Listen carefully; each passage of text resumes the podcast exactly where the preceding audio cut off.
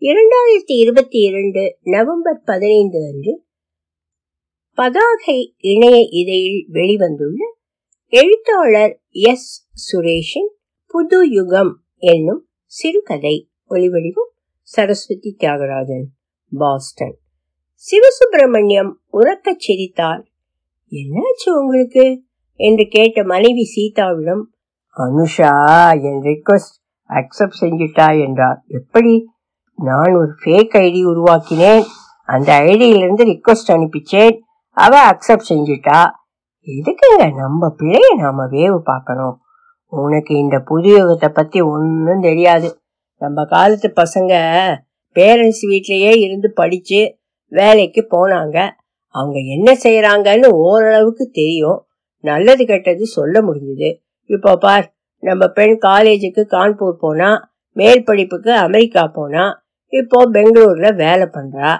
அவளை பத்தி நமக்கு ஒன்றும் தெரியல. சோசியல் மீடியா வழிதான் அவன் என்ன பண்றான்னு தெரிஞ்சுக்கணும். எனக்கு என்னமோ இது சரின்னு படலைங்க.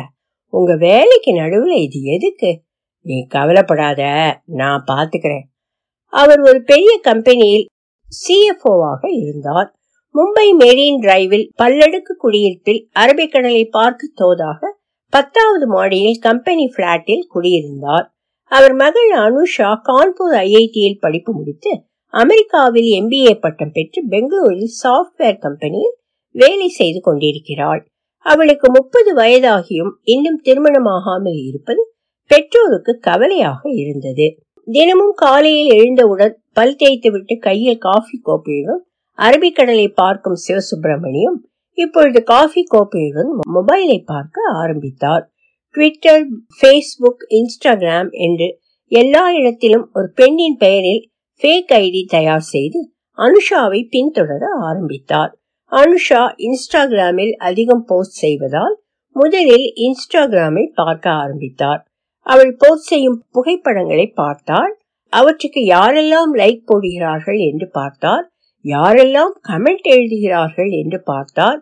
யாருடன் அனுஷா அதிகமாக உரையாடுகிறாள் என்பதை கூர்ந்து நோக்கினார் ஆண்கள் யாருடனாவது அவள் உரையாடினால் அவன் இன்ஸ்டாகிராம் பேஜுக்கு சென்று அவன் எப்படிப்பட்டவன் என்பதை பார்த்தார் இவையெல்லாம் செய்ய அவருக்கு தினமும் காலையில் ஒரு மணி நேரம் தேவைப்பட்டது.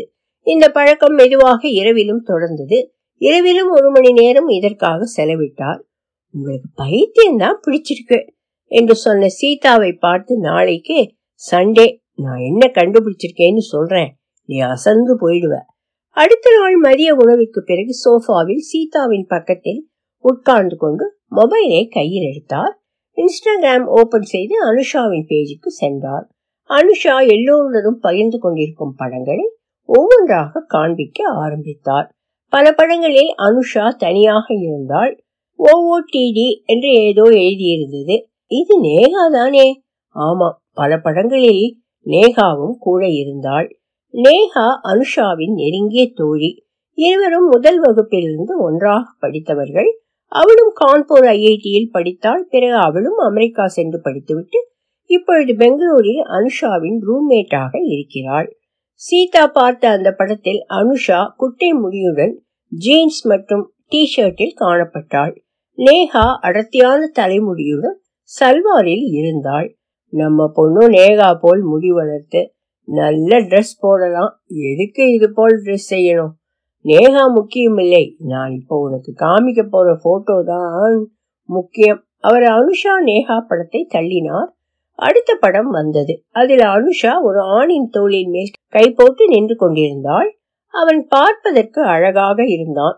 கண்ணாடி போட்ட உருண்டை முகம் அடர்த்தியான சுருள் தலைமையில் நீல வண்ணத்தில் டி ஷர்ட் இருவரும் ஒரு மோட்டார் பைக் மேல் சாய்ந்து கொண்டிருந்தார்கள்.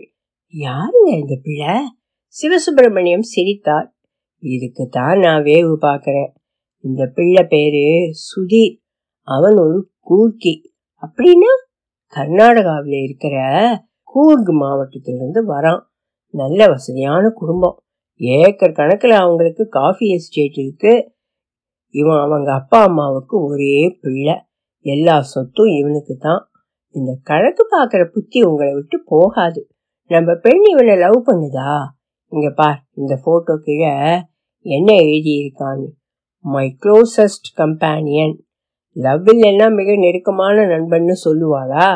அவங்க போஸ்ட் பார்த்தாலே அவங்க லவ்வர்ஸ் தான்னு உனக்கு தெரியலையா? ஏங்க நம்ம பக்கம் ஆளுங்க பார்த்தா ஏதாவது சொல்ல போறாங்க. அதுக்கு தான் அவ ப்ரொஃபைல் லாக் செஞ்சிருக்கா. என்னை தவிர யாருக்கும் தெரியாது விடு. இவனை தான் கல்யாணம் கட்டிப்பாளா?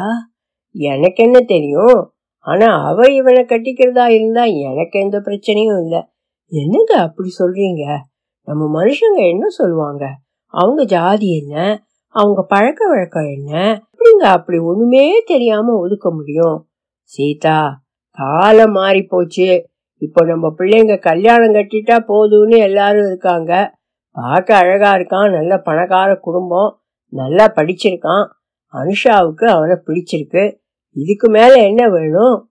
சீதா மௌனமானாள் சிவசுப்பிரமணியம் ஒவ்வொரு படமாக தள்ளி கொண்டு வந்தார். பல படங்களில் அனுஷாவும் சுதீரும் இணைந்திருந்தார்கள். இணக்கமாகவும் இருந்தார்கள். அனுஷா மற்றும் சுதீர் இருக்கும் படங்களை மட்டுமே பார்த்தார்கள். மற்ற படங்களை எல்லாம் அவர்கள் அதிகம் கவனிக்கவில்லை. இப்பொழுதெல்லாம் தினமும் இரவில் ஒரு அரை மணி நேரம் அனுஷா வலையேற்றும் படங்களை சிவசுப்பிரமணியன் சீதாவுக்கு காட்டுகிறார். பல நாட்கள் அனுஷா தனியாகவோ நேகாவுடனோ இருக்கும் படங்கள் வருகின்றன. சில நாட்கள் சுதீரும் வருகிறான். அவன் வரும் படங்களில் எல்லாம் அனுஷா அவன் தோல் மேல் கை போட்டபடி நிற்கிறாள். என்னங்க? நாம சைவம். அந்த பிள்ளை அசைவமா இருந்தா? இருந்தா என்ன? அவன் கூறுகி அசைவமாத்தான் இருப்பான். இந்த காலத்துல எல்லோரும் அசைவம் சாப்பிடுறாங்க. இதெல்லாம் பெருசா எடுத்துக்க கூடாது. சிவசுப்பிரமணியம் படத்தை நகர்த்தினான். அடுத்த படத்தில் அனுஷா நேகா சுதி மற்றும் வேறொரு ஆண் இருந்தார்கள். அனுஷாவின் தோளில் நேகா சாய்ந்திருந்தாள். நேகா சுதீர் தோளில் சாய்ந்திருந்தாள். சுதீர் அருகில் இருந்து ஆணின் தோளில் கை போட்டு கொண்டிருந்தான். எல்லோரும் வலது கையை நீட்டி வெட்டி சைகையை காட்டிக் கொண்டிருந்தனர். எல்லோர் முன்னேயும் அவர்கள் சாப்பிடும் பண்டம் இருந்தது. சீதா இதை பார்ப்பதை பார்த்த சிவசுப்பிரமணியம் சுதீர் முன் இருந்த தின்பண்டத்தை கவனித்தார். பின்பு பழத்தின் கீழே என்ன எழுதியிருக்கிறது என்பதை படித்தார். என்ஜாயிங் மை பந்தி கறி போர்க் பண்டி கறி சிவசுப்பிரமணியம் இதை எதிர்பார்க்கவில்லை. சீதாவின் முகம் மாறி இருப்பதை கவனித்து ஏதோ சொல்ல வாயெடுத்தார். ஆனால் ஒன்றும் சொல்லவில்லை. சீதாவின் முகத்தில் அவருக்கு புரியாத உணர்ச்சி ஒன்று குடிகொண்டிருந்தது. சீதா மெல்லிய குரலில் சொன்னாள் இது நம்ம குடும்பத்துக்கு ஒத்து வராதுங்க. அவள் குரலை கேட்டவுடன் சிவசுப்பிரமணியமுக்கு பயம் எடுத்தது. மௌனமாக இருந்தார். அன்று இரவு அவருக்கு தூக்கம் வரவில்லை. சீதாவின் குரல் அவர் காதில் உரைத்துக் கொண்டிருந்தது. ஏசி ரீங்காரமும் கடிகாரத்தில் முள் நகரும் ஓசையும் இரவின் மௌனத்தில் துல்லியமாக அவருக்கு கேட்டன. விட்டத்தை முறைத்து பார்த்தார். சீதா ஏன் இப்படி பயப்படுகிறாள்? அவள் தம்பி இப்பொழுது அமெரிக்காவில் வசிக்கிறான். மாட்டுக்கறி தின்கிறான். அது சீதாவுக்கு தெரியாது. அவன் இந்தியா வரும்பொழுது வெறும் சைவம் தான் சாப்பிடுவான். அமெரிக்காவில் அவன் சாப்பிடாத ஜந்து இல்லை. இப்பொழுது இந்த பிள்ளை பன்னிக்கறி சாப்பிட்டால் என்ன தவறு? சீதாவுக்கு இந்த புதிய உலகம் புரியவில்லை. இளைஞர்கள் எப்படி இருப்பார்கள்? எப்படி ஒருவருடன் ஒருவர் பழகுகிறார்கள்? அவர்களின் லட்சியம் என்ன? ஆசைகள் என்ன? இவை எதுவும் சீதாவுக்கு தெரியாது. அவள் உலகம் மாறவில்லை என்ற நினைப்பில் இருக்கிறாள். வெறும் வார இதழ்களை படித்துக் கொண்டும் சீரியல் பார்த்து கொண்டும் இருந்தால் இந்த புது உலகம் புரியாது.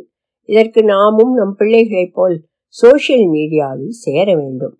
நான் அதை செய்கிறேன். என்னால் அனுஷாவின் முடிவை ஏற்றுக்கொள்ள முடிகிறது. சீதாவால் முடியவில்லை. அவளை எப்படியாவது சமாதானப்படுத்த வேண்டும். அடுத்த நாள் முதல் சீதா படங்களை பார்க்க மறுத்தாள். எனக்கு வேணாங்க என்றாள். சிவசுப்பிரமணியம் சுதிரை தினமும் உற்று பார்த்தார். பிள்ளை அழகாகத்தான் இருக்கிறான். நல்ல சுருள்முடி ஆப்பிள் போல சிவப்பு ஸ்டைலிஷ் உடை உடுத்துகிறான். முகத்தில் எப்பொழுதும் ஒரு புன்னகை தவழ்கிறது. இவனை எதற்கு மறுக்க வேண்டும்? எவ்வளவோ உறவுக்கார பிள்ளைகள் வேறு ஜாதியில் திருமணம் செய்து கொள்ளவில்லையா? ஒருத்தி முஸ்லீமை கட்டி இருக்கிறாள் நாம் ஏன் இதற்கு பயப்பட வேண்டும்? சிவசுப்பிரமணியம் சீதாவின் மனதை பார்த்தார். ஆனால் சீதாவோ ஐயோ உங்களுக்கு இதெல்லாம் புரியாதுங்க. என்றாள். எப்பொழுதும் சிரித்த முகத்துடன் இருக்கும் அவள் இப்பொழுதெல்லாம் இறுக்கமான முகத்துடன் காணப்பட்டாள். சிரிப்பதையே மறந்து விட்டிருந்தாள். அனுஷாவுடன் பேசும் பொழுதும் அவள் குரல் தீனமாக ஒலித்தது. அம்மாவுக்கு என்ன? ஏன் டல்லா இருக்காங்க? உன்னை பற்றி கவலைதான் அனுஷா அதற்கு மேல் ஒன்றும் கேட்கவில்லை. இரண்டு வாரங்கள் கழித்து அனுஷா நேகா சுதீர் மற்றும் சில நண்பர்கள் சுதீரின் காஃபி எஸ்டேட்டுக்கு சென்று அங்கு ஐந்து நாட்கள் தங்கினார்கள். தினமும் அனுஷா நேஹா சுதீர் ஆகியோர் படங்களை இன்ஸ்டாகிராமில் வெளியேற்றினார்கள் சிவசுப்பிரமணியம் தினமும் எல்லாவற்றையும் பார்த்தார். இந்த ட்ரிப்பில் அனுஷாவுக்கும் சுதீருக்குமான நெருக்கம் அதிகமானது போல் அவருக்கு பட்டது. அதிகாலை வேளையில் இலைகள் நடுவிலிருந்து ஊடுருவி வரும் சூரிய கிரணங்கள் அவர் மேல் விழ இருவரும் நடந்து சென்று கொண்டிருந்தார்கள். வேறொரு இடத்தில் ரோஜா செடிகள் சூழ இருவரும் நடுவில் நின்று கொண்டு போஸ் கொடுத்தார்கள். இப்படியாக பல புகைப்படங்கள் இருந்தன. எதையும் சீதா பார்க்க மறுத்தாள்.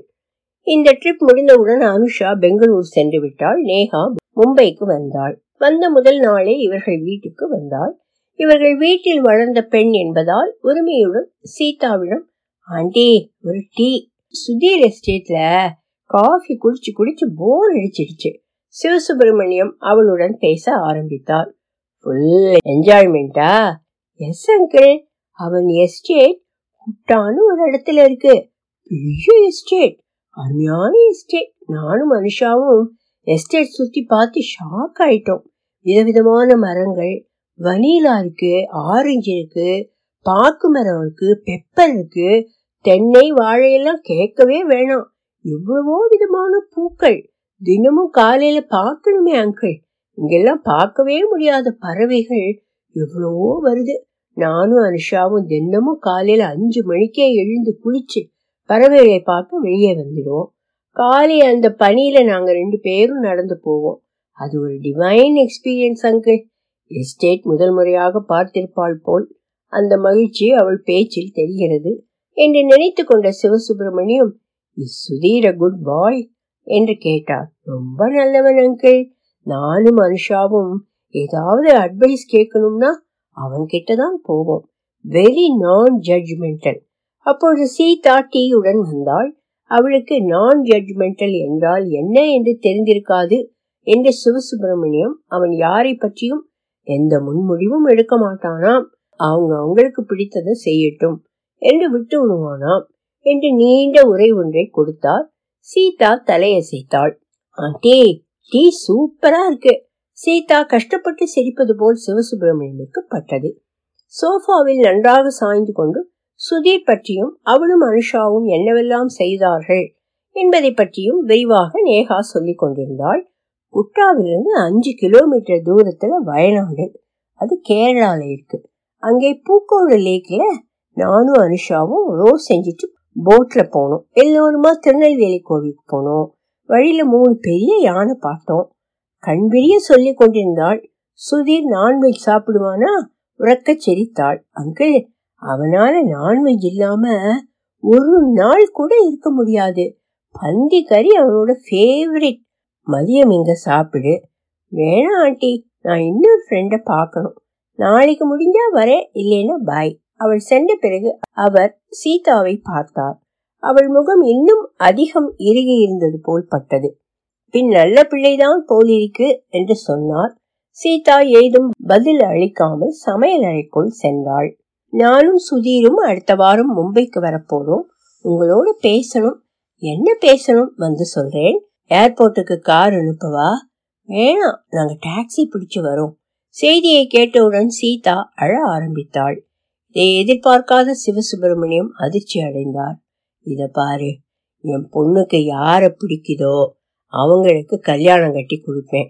யார் என்ன சொன்னாலும் எனக்கு பரவாயில்லை. சீதா தலையை இல்லை என்பது போல ஆட்டினாள். இல்லைங்க இது சரிப்பட்டு வராது.